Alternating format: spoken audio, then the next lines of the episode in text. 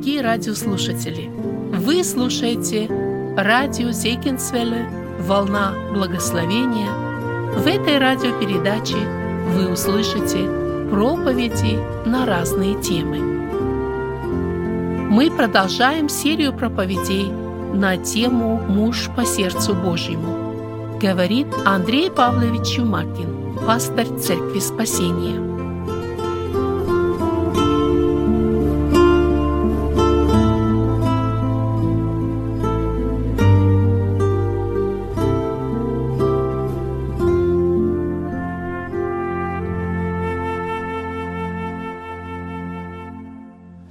Сегодня наша тема, о которой мы будем говорить, восстание Авесолома. Мы будем рассматривать вторую книгу Царств, 14 и начало 15 э, главы. Но прежде чем мы коснемся вот этой истории, э, нам важно понять, что тема восстания описывается очень во многих историях Священного Писания.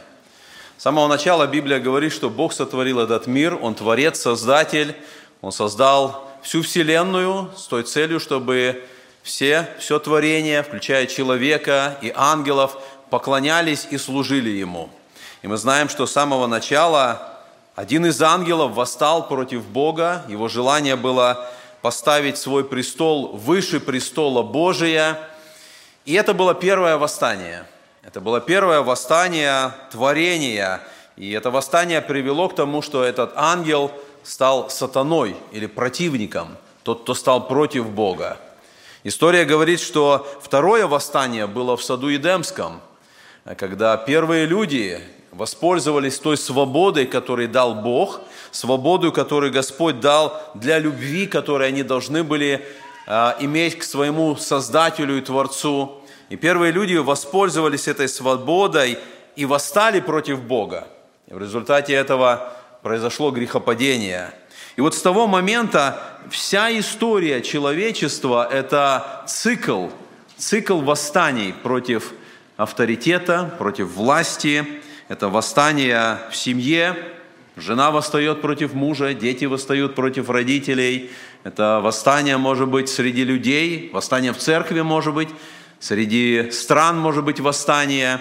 И мы видим, что все эти восстания в конечном итоге это восстание против Бога.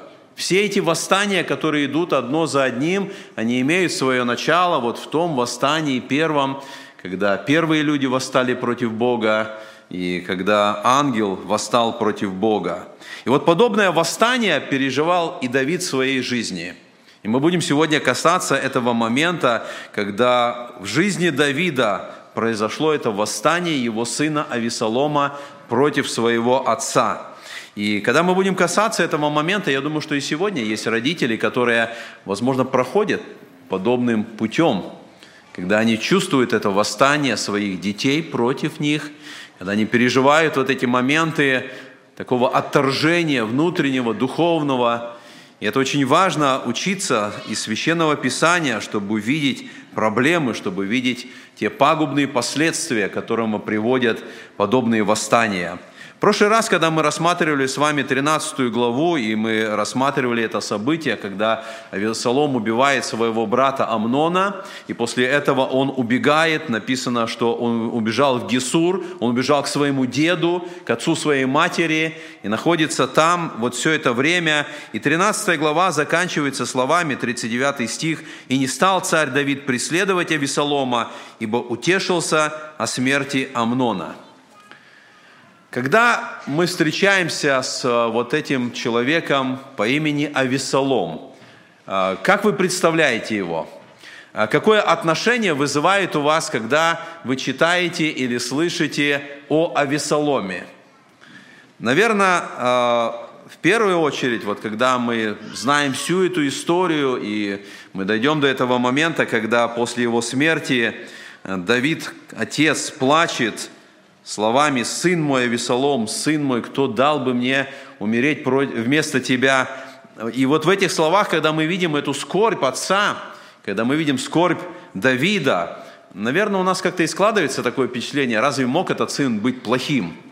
Разве мог отец вот так скорбеть, если бы этот сын был каким-то не таким, каким он должен быть? Но нам важно посмотреть вот так беспристрастно на личность Авесолома. Если до 14 главы, вот даже включая 13 главу, где Авесолом убивает своего брата, у нас еще складывалось, может быть, какое-то положительное отношение к нему, и, и как-то, может быть, даже мы могли понять это убийство, когда он хотел отомстить за сестру свою, за то нечестие, которое было совершено над сестрой, то когда мы касаемся 14, 15 и последующих глав, мы видим, что Авесолом представляется перед нами совершенно в другом свете. И первый момент, который мы можем увидеть, вот рассматривая личность Авесолома, Авесолом был прекрасным внешне, но он был ужасным внутренне. Мы смотрим с вами вот на Авесолома, как он описан, как он представлен в Священном Писании, мы можем сказать, что Авесолом был, если так использовать такой молодежный сленг, крутым парнем. А, он был сыном царя, он был очень популярным в царстве, он был остроумным, возможно, он мог много говорить, он был мажор в царском дворце, то есть царский сын. Тот, кто пользовался деньгами папы, у которого была власть, у него было богатство, юноша, который жил за счет родителей. И по этим обстоятельствам, который много чего себе позволял. Мы читаем, что это был красивый юноша. Это, наверное, то, чего сегодня как-то по-особому добиваются некоторые молодые юноши.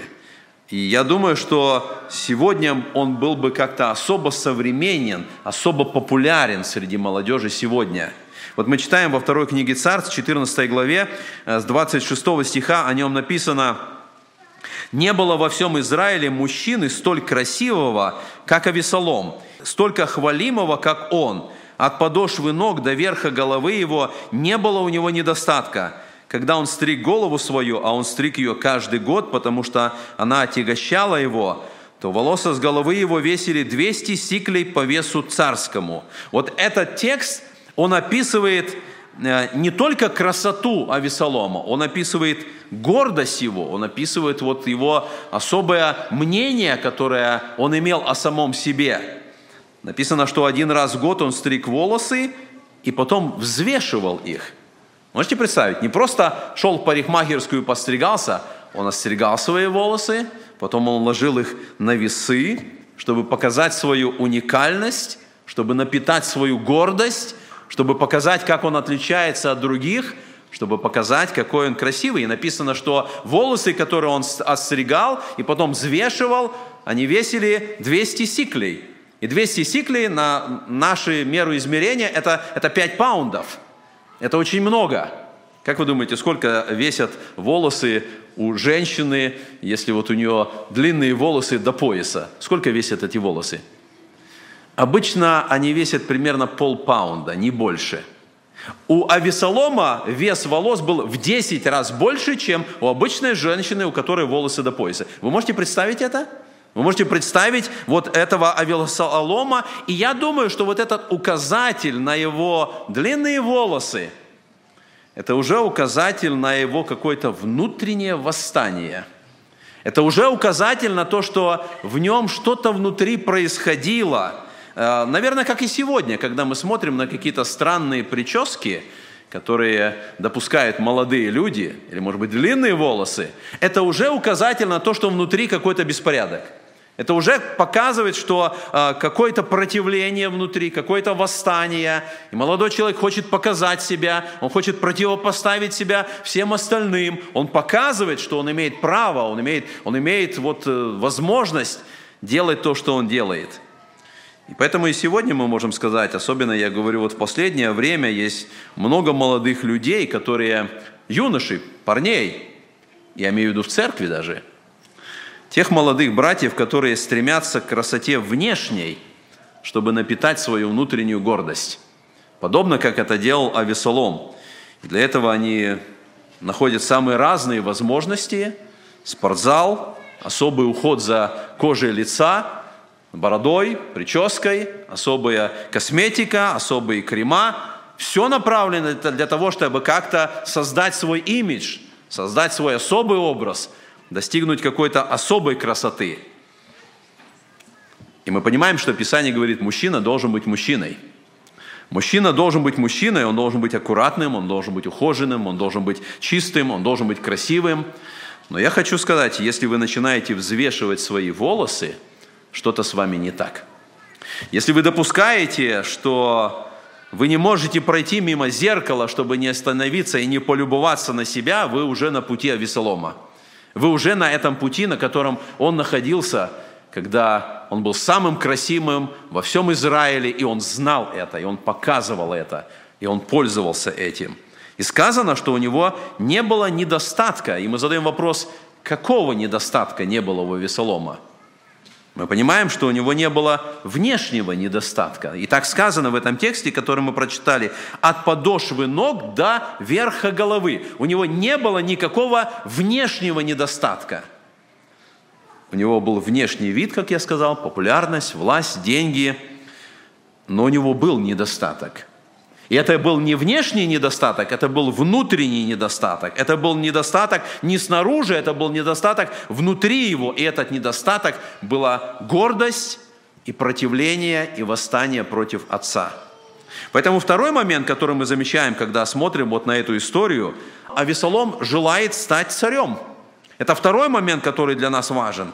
А Весолом был захвачен своей красотой, он был захвачен своей славой, он был захвачен своей властью, и поэтому у него в сердце начал вызревать этот план, как сесть на место отца, как захватить престол отца. У него все было, но у него не было престола, у него не было власти, у него не было а, царского значения. И у Весолома была проблема с этим – у него появилось это желание стать царем, но мы знаем из предыдущей главе, главы, что у него была проблема, он не имел права на престол, он не был первым сыном Давида. Мы знаем, что первый сын Давида умер, и потом у него был второй сын, это Амнон. И когда мы смотрим вот на то, что произошло в предыдущей главе, когда Весолом убивает своего брата, мы можем допустить, что, возможно, где-то у него была эта мысль, воспользоваться тем, что сделал Абмнон, чтобы убрать своего брата, чтобы ему открылся доступ на престол, потому что после Амнона следующий идет он. И он должен быть царем. И теперь, когда Амнон убит, теперь ему открывается вот эта, эта, эта возможность, доступ. Теперь он должен стать царем после своего отца. Теперь престол отца намного ближе для него – он теперь реально может достигнуть своего плана, который был в сердце его. Но мы читаем с вами, что есть одна проблема. Во второй книге Царств Бог дает обетование Давиду. Господь говорит, что сын Давида построит храм, и Господь говорит, что Бог упрочит его царство. Но там в этой седьмой главе, когда Господь дает это обетование, не сказано, какой это будет сын. Кто именно из сыновей Давида Богом будет избран, кто из сыновей Давида исполнит это обетование. И мы знаем, что первый сын, он умер, это было наказание. Амнон, он тоже умер. И теперь мы рассуждаем, кому должно отнестись это обетование.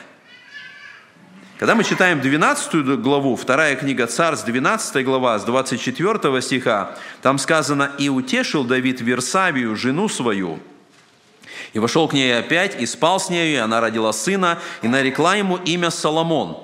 И Господь возлюбил его, и послал пророка Нафана, и он нарек ему имя Иедия по слову Господа. Вот это новое имя, которое дает Нафан Соломону, оно означает «любимый Господом».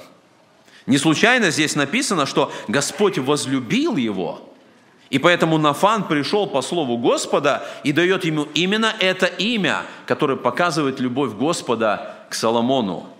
И я думаю, что вот этот момент, который произошел, он уже был показан и для всей семьи, в том числе и для Авесолома. Было ясно, кого избрал Господь. И Авесолом понимает, что Соломон должен стать наследником, хотя по праву, по, по, по родству или по первородству, теперь он должен занимать это место, но Господь избрал Соломона, он должен занять это место. И вот в этой ситуации, когда мы видим желание Авесолома занять престол отца, это желание против воли Господа. Он желает добиться этого. Это его право. Он должен быть там. Он должен сидеть, он должен быть вместо отца. Но это желание против воли Господа. Это еще раз показывает его восстание. Это показывает его противление Господу. Он не желает, чтобы получилось так, как сказал Господь. Он желает занять место отца. И мы видим, что все началось с красоты, все началось с самолюбования, самообожания, и оно привело к вот этому желанию власти и желанию занять трон Отца. Так действует гордость, так работает эгоизм. Когда вначале ты смотришь на себя, ты любуешься собой, ты гордишься собой, потом тебе нужна власть, ты должен занимать место выше всех остальных. Но нам важно понять, Бог определяет наше служение – Потому что то чувство, которое было у Авесолома, оно может проявиться у кого-то из нас. Бог определяет наше служение. Бог определяет, потому что Он дает каждому члену церкви свои дары. Бог наделяет нас дарами, потому что в этом открывается воля Божья. Что мы должны делать в этой жизни, каково должно быть наше служение в этой жизни. И нам очень важно открыть этот дар, понять, какой дар Господь мне дал, чтобы именно этим даром служить. И у нас не должно быть какого-то противления воли Господа, потому что мне хотелось бы быть солистом, мне хотелось бы вот сюда выходить и петь. Я хочу, я хочу, чтобы все смотрели на меня. Я хочу петь, я хочу, чтобы у меня был самый лучший голос. А Господь не дал мне этот голос. И в моем сердце горечь, и в моем сердце осуждение. Я все равно буду выходить, я все равно буду петь. Мы должны понимать, Господь определяет наше место – Подобно как в этой ситуации, Господь определял место Соломона, Господь определял место Авесолома. Третий момент, который мы замечаем в жизни Авесолома, это Иав помогает Авесолому вернуться. 14 глава э, описывает, как военачальник Иав, он помогает чтобы Авесолом вернулся из этого изгнания, как он находит вот эту а, умную женщину и предпринимает этот план, чтобы Авесолом а, вернулся обратно. Давайте прочитаем 14 а, глава, я читаю первые три стиха. «И заметил Иав, сын Саруи, что сердце царя обратилось к Авесолому. И послал Иав Фикою, и взял оттуда умную женщину, и сказал ей, притворись плачущую, и надень печальную одежду, и не машься елеем, и представься женщиною, много дней плакавшую по умершим, и пойди к царю, и скажи ему так и так, и вложил Иав в уста ее, что сказать». Я не думаю, что Иав сильно заботился вот о каких-то хороших отношениях между Давидом и Авесоломом. Я не думаю, что для него было важно, или он как-то печалился, что вот сын находится там, в изгнании, а, а Давид находится здесь. Скорее всего, и Иав тоже заботился о том, кто будет на престоле. Скорее всего, Иав тоже э, где-то предполагал, что Авесолом – это наследник, и вот он находится в изгнании. Вообще Иав был вот таким вот серым кардиналом в этом царстве. Его рука, как Давид это после увидел, его рука, она была видна в каких-то важных моментах. И в этой ситуации когда Иав видит, что Авесолом находится вне царства, он начинает предпринимать действия, чтобы вернуть Авесолома обратно. И вот написано, он находит эту умную женщину. Как важно, чтобы женщины были умными. Как много может сделать умная женщина. Как много доброго и полезного, как многому она может достигнуть, и как много беды от глупой женщины, которая делает то, что неверно и неправильно – и мы видим, что Иав находит умную женщину, он говорит ей, что нужно сделать. И вот когда мы смотрим с вами на эту 14 главу, мы видим, что эта женщина, которая приходит к царю, она выражает пять просьб. Она подходит очень умно, она подходит с целью, чтобы достигнуть результата. И вот она подходит, написано э, с 4 стиха, что она пришла к царю, она пала лицом своим, поклонилась и сказала, помоги, царь. И потом начинает рассказывать эту историю, выдуманную историю, скорее всего, конечно, что она вдова, и муж ее умер, и вот два сына ее были в поле, и один сын убил своего брата, и вот теперь все родство восстало, и все родство требует, чтобы выдали второго ее сына для того, чтобы его убить. И она просит царя, чтобы он помог, чтобы этот последний наследник, как она говорит, чтобы, что они погасят остальную искру мою и не оставят мужу моему имени и потомству. И она просит царя помочь в этой истории, в этой ситуации. Это ее первая просьба. Как отвечает царь? В восьмом стихе мы читаем, «И сказал царь женщине, иди спокойно, я дам приказание тебе». По сути, царь ничего не ответил.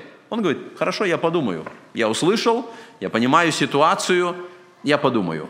Женщина вторую просьбу начинает. И вторая просьба в девятом стихе написано, что она говорит, «На мне, господин мой царь, да будет вина, а на доме отца моего царь же и престол его не повинен». То есть она желает, не хочет дальше прятать своего сына, как бы она говорит. Она готова за это отвечать. Она говорит, я хочу, я буду за это отвечать. Она не хочет царя ставить перед этим трудным решением. То есть она дальше как бы э, не успокаивается на том решении, которое сказал царь.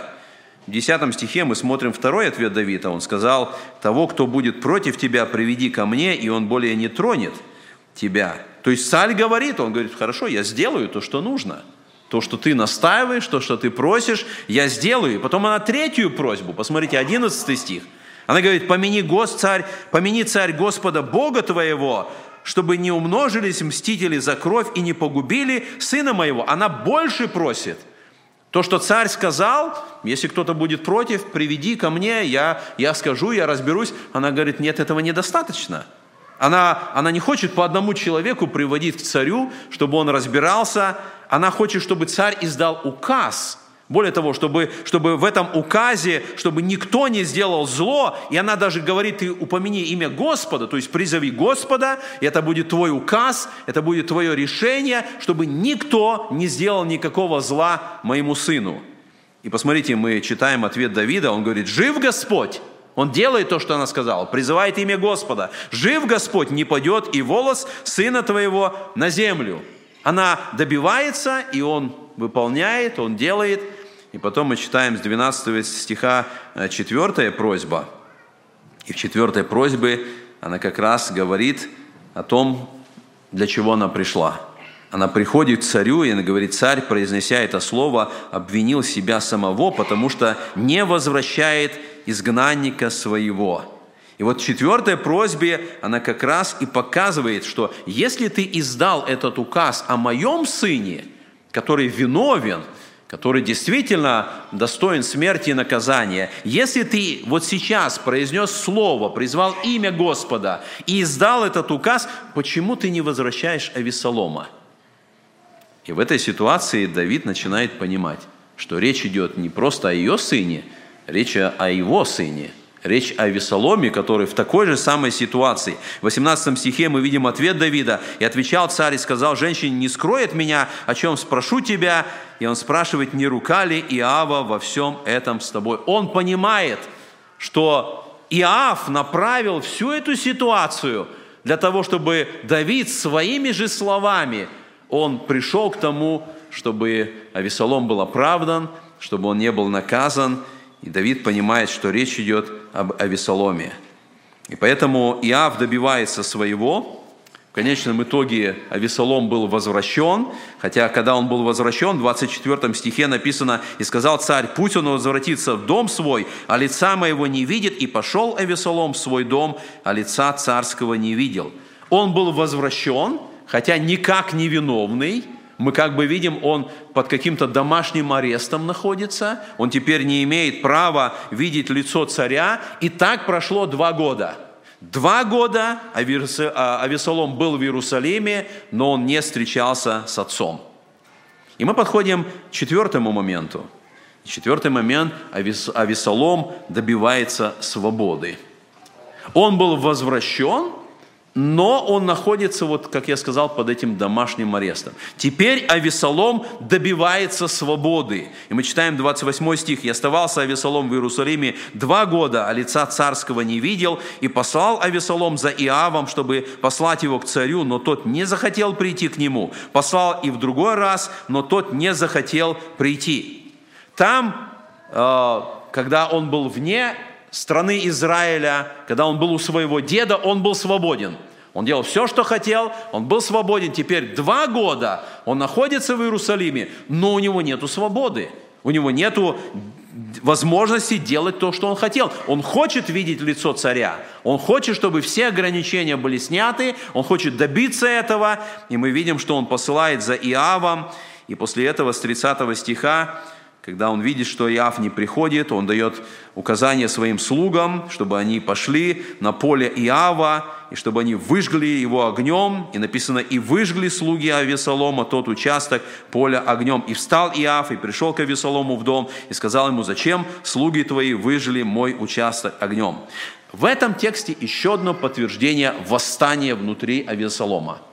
Подобно как в семье мальчишка добивается того, что он хочет.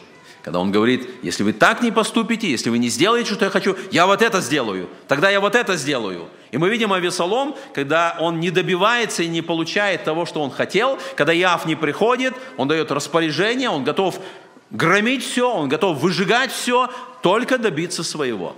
Только достигнуть того, что нужно. Иав должен прийти, я хочу получить свободу, я хочу видеть лицо царя, даже вплоть до уничтожения имущества Иава. И мы видим его восстание. Он восстает против единственного, кто был на его стороне, Иава, который все и сделал, чтобы, чтобы Авесолом был сейчас здесь, в этой стране. И мы читаем в 32 стихе, «И сказал Авесолом Иаву, вот я посылал за тобою, говоря, приди сюда, и я пошлю тебя к царю сказать, зачем же, зачем я пришел из Гесура? Лучше бы мне оставаться там, я хочу увидеть лицо царя, если же я виновен, то убей меня». Вы слышите эти слова? Если же я виновен, в этих словах звучит «дай мне свободу или я готов умереть». И он даже ни, нигде не чувствует своей вины, что он действительно был виновен, что он действительно совершил убийство, что он действительно совершил преступление, за которое он достоин смерти. Он хотел смертного наказания для Амнона за то, что тот совершил – хотя закон не требовал смертного наказания за изнасилование. Но теперь он видит, он не понимает, что он сам достоин смерти, хотя закон говорил, что он достоин смерти за то, что он совершил убийство. И мы видим, что в конечном итоге по настоянию Авесолома Иав при помощи Иава Давид допускает, и вот в 33 стихе написано, «И позвал царя Весолома, и он пришел к царю, и пал лицом своим на землю пред царем, и поцеловал царь Авесолома». Авесолом получил свободу, он вернулся в Иерусалим, он теперь может видеть царя, но теперь Авесолом совершенно другой человек. Это уже не тот Авесолом, который был когда-то. Он теперь совершенно другой. Он получил все, что он хочет – в его сердце внутри восстание и горечь, и вот теперь он начинает готовить восстание.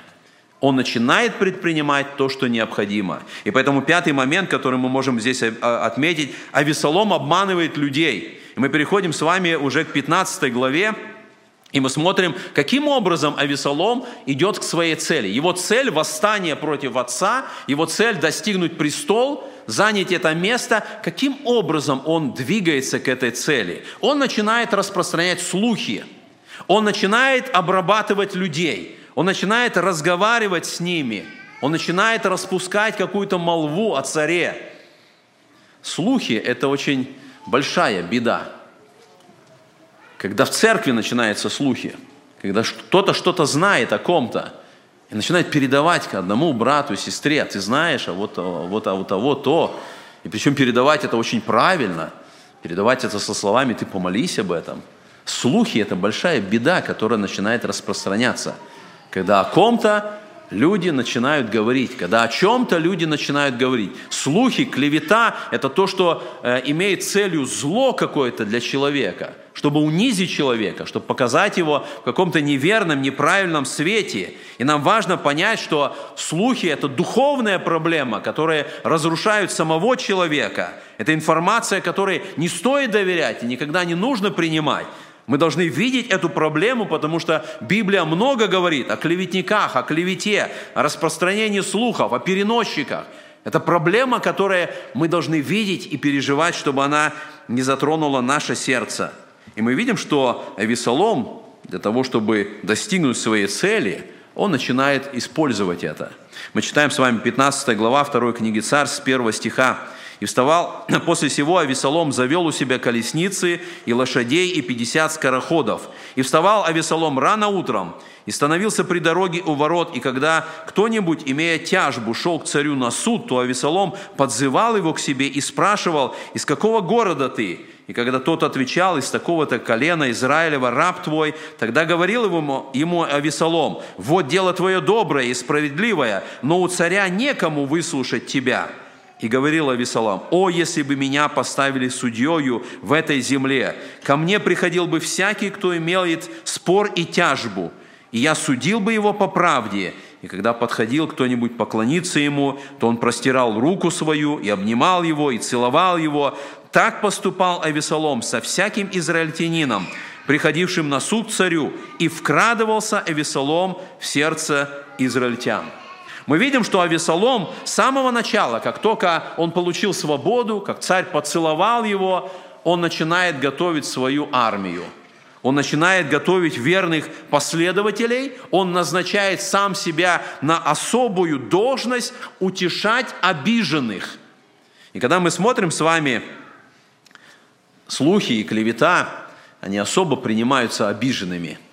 Теми, кто считает себя обиженными, они особо расположены, чтобы принимать вот какую-то неправду – и посмотрите, Авесолом был очень старательным в этом вопросе. Написано, он вставал рано утром. Вставал рано утром, шел, становился возле ворот, и он проявлял внимание к тем людям, которые приходили, он их выслушивал, он их обнимал, он их целовал, он делал все, чтобы переманить людей на свою сторону, чтобы настроить их против царя. Он делал все возможное, чтобы завоевать доверие людей – простых евреев, которые приходили туда. Он оказывал им личное внимание. И этим он показывал, что я обычный человек, я такой же. Он обнимал, когда кто-то хотел поклониться, он простирал руку свою, он обнимал, он целовал. В политике этот метод называется метод обычного парня – когда какой-то политик, он хочет достигнуть вот больше голосов, и когда он вот едет в деревню, снимает галстук, закатывает рукава, подходит к людям, общается с ними и, и всеми силами показывает, что я понимаю ваши проблемы, и вот я такой же, как вы, я, я на одном уровне. И люди принимают это, не думая, что целая команда имиджмейкеров, они стоят за этим – и они заранее сказали, как нужно что сделать, как нужно повести себя, как нужно сказать какое-то слово, только с одной целью, чтобы завоевать этих людей, чтобы люди доверились, чтобы люди поверили. И мы видим, что это работает. Это работает сегодня, это работает у Авесолома. Он таким путем завоевывает сердца людей.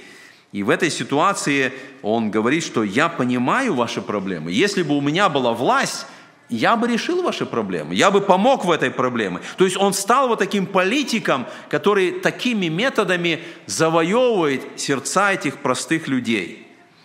На самом деле в то время вот там у ворот должен был стоять особый специальный человек, назначенный царем. Человек, который должен был выслушивать нужды людей. Когда люди приходили со своими проблемами, то вот это официальный представитель царя, его задача была выслушать людей и донести царю ту проблему, с которой приходили люди. И мы не знаем, где был этот человек, мы не знаем, был ли в то время у Давида такой человек, но мы видим, что Авесолом занял это место. Он сам стал возле ворот для того, чтобы принимать решение. Он занял то место, которое ему не принадлежало, на которое его никто не ставил и не давал ему эту власть. И мы видим, что Авесолом объясняет народу, что у царя нет такого человека. Царь не заботится о вас. Некому выслушать ваши нужды, некому выслушать ваши проблемы. То есть мы видим вот это, как я сказал, избирательная кампания Авесолома, как хитро она работает в этой ситуации. И мы видим, что кроме этого он поносил царя, он говорил, что царь не выслушивает людей, он преподносит себя, что он будет судить людей по правде. Он показывает себя в хорошем свете, и он показывает Давида в отрицательном, в плохом свете, так как и сегодня делают политики. Но с другой стороны, мы видим, что он не только обманывал людей, он проявлял лицемерие. Когда он говорит, что вот я бы справедливо судил, я бы выносил правильные решения, мы можем задать вопрос, о каком справедливом суде он говорил. Он совершил справедливый суд над Амноном? Это он справедливый судья, который правильно разобрался? Это он себя правильно осудил в, том, в той вине, в том грехе, который сделал? Он завлекает людей обманом. Он выдает себя за совершенно другого человека. И мы можем задать вопрос, а чем он нравился людям? Почему, почему люди так с восторгом смотрели на него? Посмотрите, в третьем стихе он говорит, «Дело твое доброе и справедливое». То есть к любому человеку он подходил и говорит, ты прав. Вот то, вот то, с чем ты пришел, у тебя правильно, ты на правильном пути, тебя нужно только поддержать. И такие слова не всегда нравятся людям, когда, когда говорят, что ты прав, что, когда говорят, что вот у тебя действительно э, ты верно и правильно понимаешь. И мы видим, что это был обман. Мы задаем вопрос, выслушивал ли Давид людей?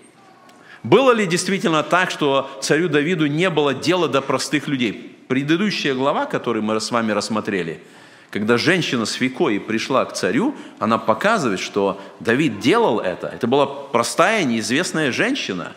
И царь имел возможность и желание выслушать, помочь, дать свой ответ – но Авесолом вкрадывается в сердца израильтян. Он показывает свою значимость, он показывает свое величие, он показывает свою способность. Если он займет место на троне, как он будет делать все, что необходимо. И он показывает свою пышность. Посмотрите, о, Соломо, о Авесоломе сказано, что он завел колесницы, коней, 50 скороходов. О Давиде написано, что он на мулах ездил. Скромности – Первый раз вообще упоминается здесь, что в Иерусалиме появились колесницы. До этого не было колесниц. А Весолом заводит колесниц, и когда он едет на колесницах, на конях, впереди него бегут 50 скороходов, которые провозглашают, что едет Авесолом. Это пышность. До этого такого не было ни у Давида, ни у Саула. Возможно, когда он был у своего деда, там, в Гесуре, может быть, там он этому научился, что вот так должен царь показать свою пышность, помпезность. И он пытается это делать, и людям это нравится.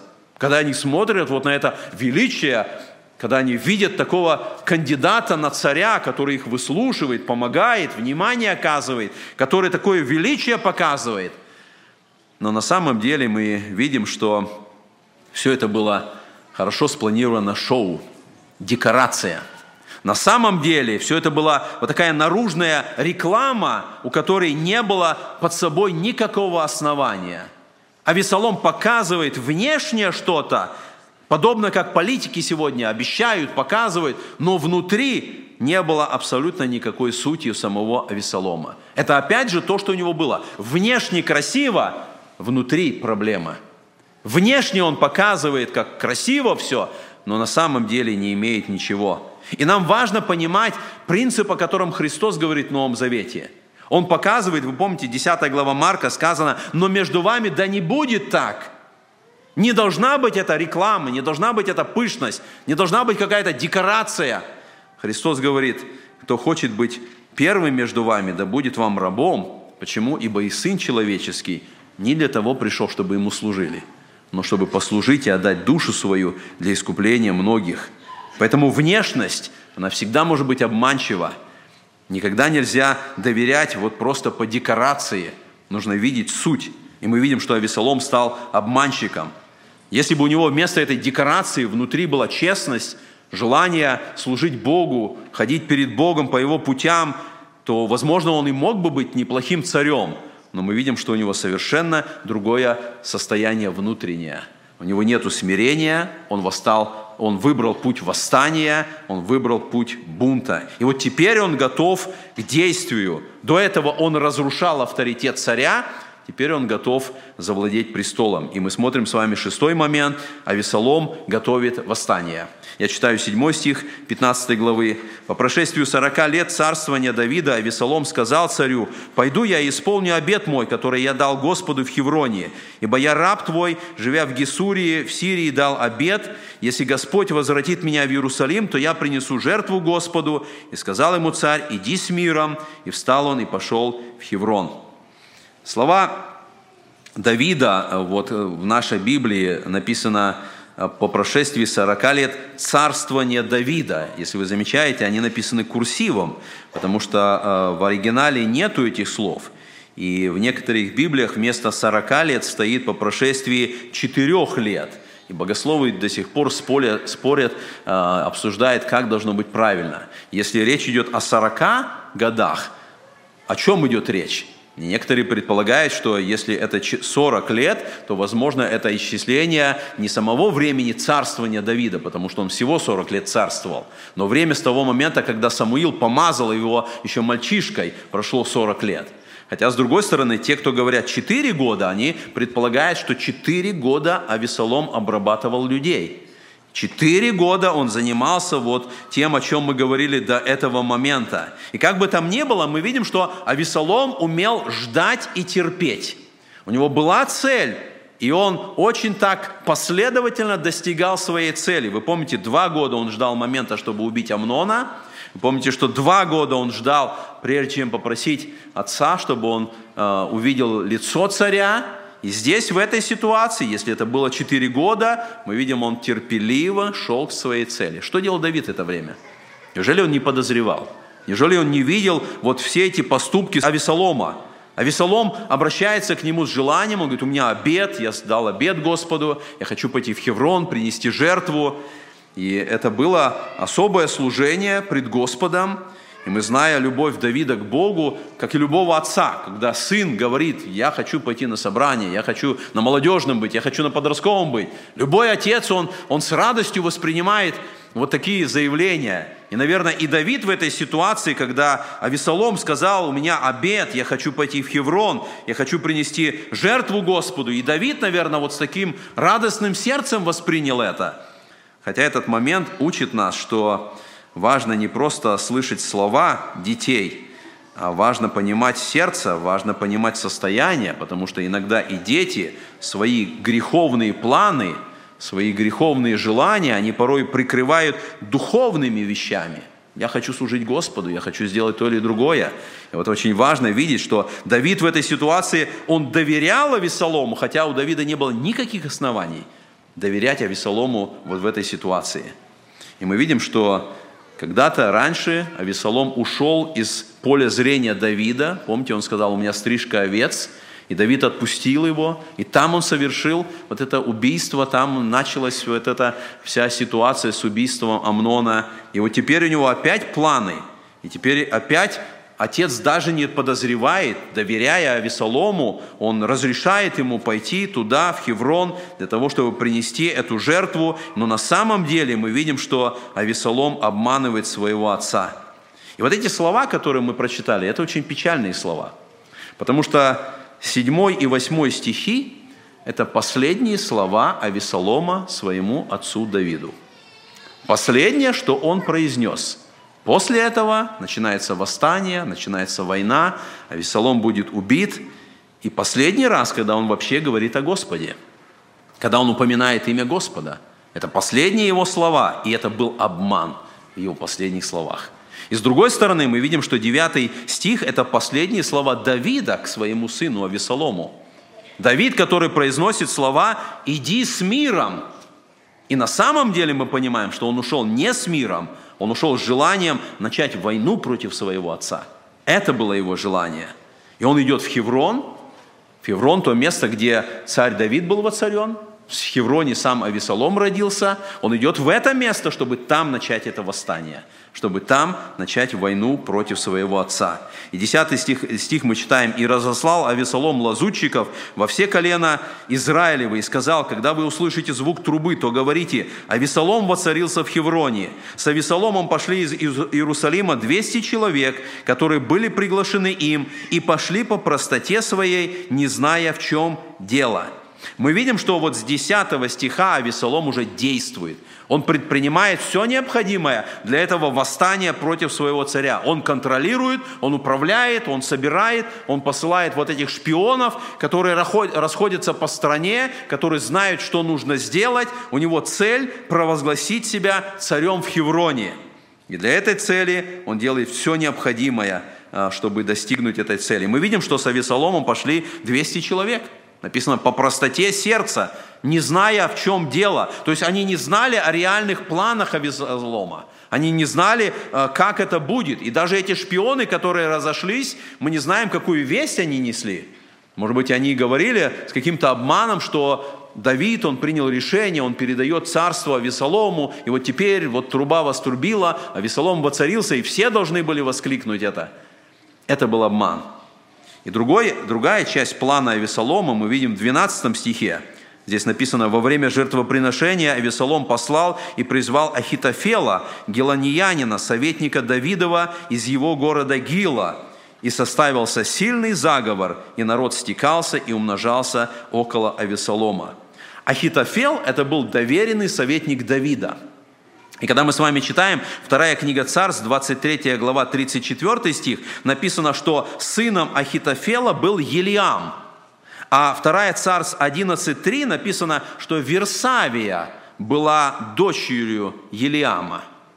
И это, возможно, некоторые богословы говорят, что Ахитофел был дедом Версавии.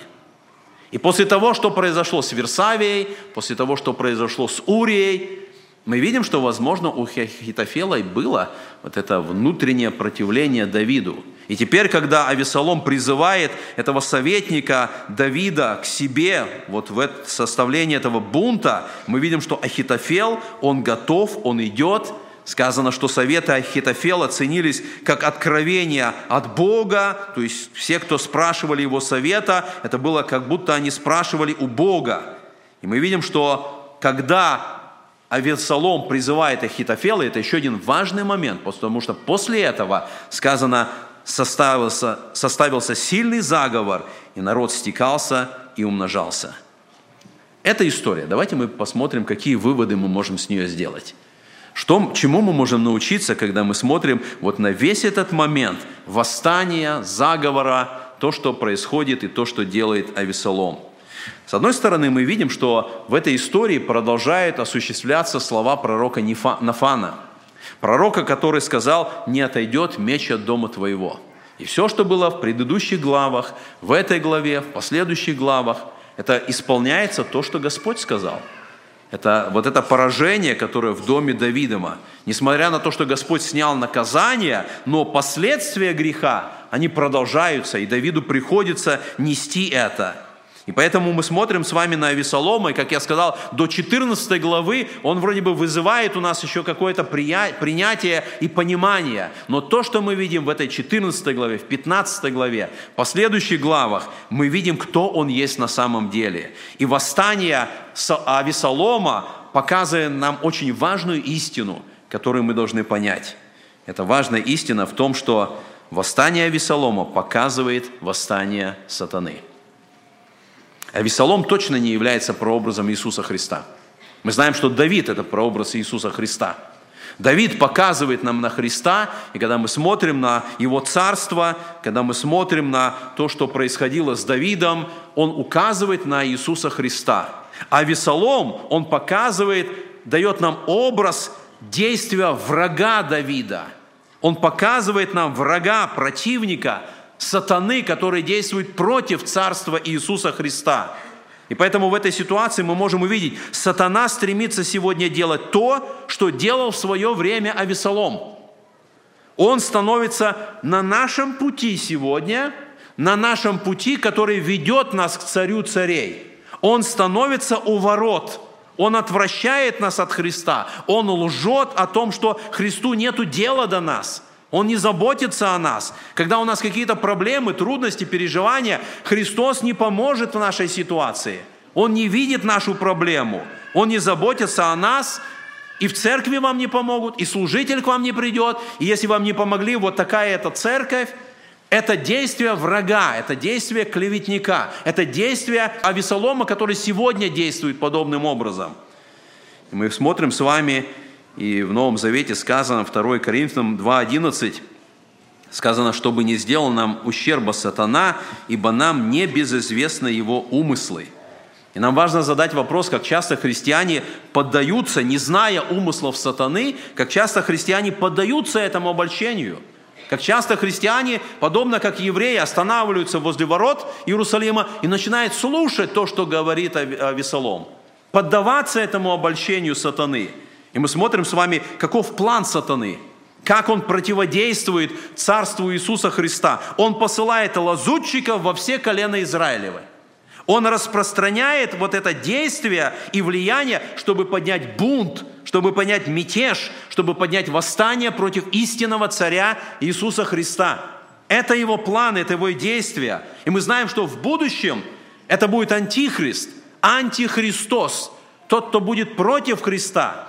Более того, мы знаем, что в будущем, во время великой скорби, даже появится Ахитофел, лжепророк, который будет действовать, который будет побуждать, чтобы вся вселенная поклонилась Антихристу. Это будет в будущем. И это обольщение, оно сегодня происходит. Мы видим это действие, когда сатана увлекает человека присоединиться к его восстанию против Иисуса Христа. То восстание, которое в древности произошло, когда он хотел свой престол поставить выше престола Божия, когда он образовал свое царство, царство тьмы, и он хочет быть царем в этом царстве. Но мы читаем в Колосинам 1 главе, написано 12 стиха, «Благодаря Бога и Отца, призвавшего нас к участию в наследии святых во свете, избавившего нас от власти тьмы и ведшего царства возлюбленного своего Сына». Второй момент, который мы можем научиться. Сатана ведет человека к восстанию и неповиновению. Это его действие сегодня. Он ведет человека к восстанию. Он побуждает человека к неповиновению. Блудный сын в свое время не просто ушел из дома отца. Блудный сын восстал против отца. Это было восстание. И отец говорит, он был мертвым. Он был мертв и, и ожил. То есть восстание приводит к тому, что человек принимает план сатаны, он духовно умирает. Он идет по этому пути, по которому ведет его сатана. И мы можем сказать, сколько таких молодых людей, которые восставали против своих родителей, которые в конечном итоге восстали против Бога. Мы должны сказать, что дети, ваше восстание против ваших родителей – это есть восстание против Бога. Ваш бунт, ваш мятеж против отца, против матери, против ваших родителей – это восстание против Бога, это согласие с сатаной, пойти на его сторону, пойти в его царство, чтобы воевать и восставать против царства Иисуса Христа. Мы читаем 1 Царств, 15 главе, сказано, помните эти слова, которые Самуил произносит, «Ибо непокорность есть такой же грех, что волшебство, и противление то же, что идолопоклонство».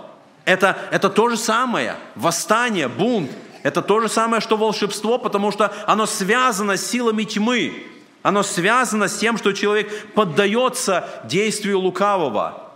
Поэтому Ефесянам Павел пишет во второй главе, «И вас, мертвых по преступлениям и грехам вашим, в которых вы жили некогда по обычаю мира сего, по, кня... по воле князя, господствующего в воздухе, духа, действующего ныне в сынах противления». Сыны противления – это те, кто восстают. И они делают это по воле князя. Они идут по его обольщению. Поэтому у них восстание, поэтому у них бунт – это в конечном итоге это восстание против Иисуса Христа. Поэтому да поможет нам Господь понимать, что Бог освободил нас от этого. Он воскресил. В этой же главе Ефесия написано, Он воскресил, Он посадил нас с Ним, со Христом на небесах. Мы в Его Царстве, мы Ему служим, мы не предатели, мы не те, кто переходят, как мятежники против Бога. Мы Его рабы, мы Его служители. Мы должны быть верными Господу. Да поможет нам Господь быть таковыми. Аминь.